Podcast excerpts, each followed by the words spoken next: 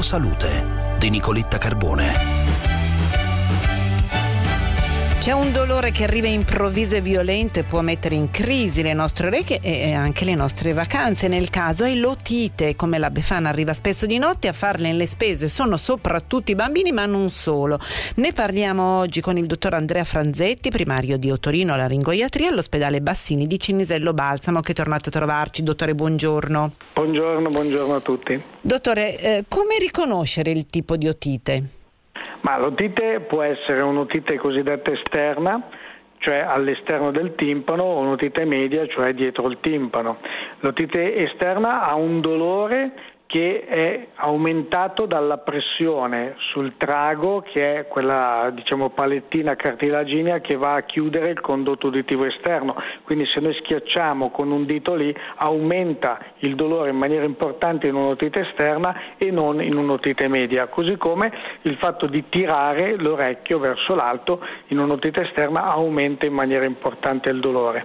In un'otite media, invece, che spesso invece è più tipica dei bambini più piccoli, questo non è esacerbato da questi movimenti, ma è un dolore più sordo, più interno. L'unica cosa nei bambini a stare attenti è che non ci sia un dolore che invece viene aumentato dalla pressione sulla quella parte ossea che sta dietro l'orecchio che si chiama mastoide perché quello ci indica che c'è un'iniziale infiammazione anche della mastoide, non solo dell'orecchio medio e quindi dovrebbe un pochettino farci scattare delle cure un pochino più intensive. Cosa fare, dottor Franzetti, nell'immediato?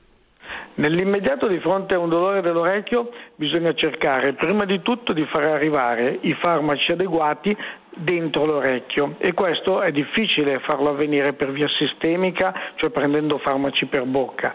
Quindi la cosa migliore è farli, farli arrivare attraverso delle gocce, quindi gocce auricolari che dovrebbero contenere tendenzialmente degli analgesici, delle, del, diciamo, de, del, degli antinfiammatori e a volte anche degli antibiotici.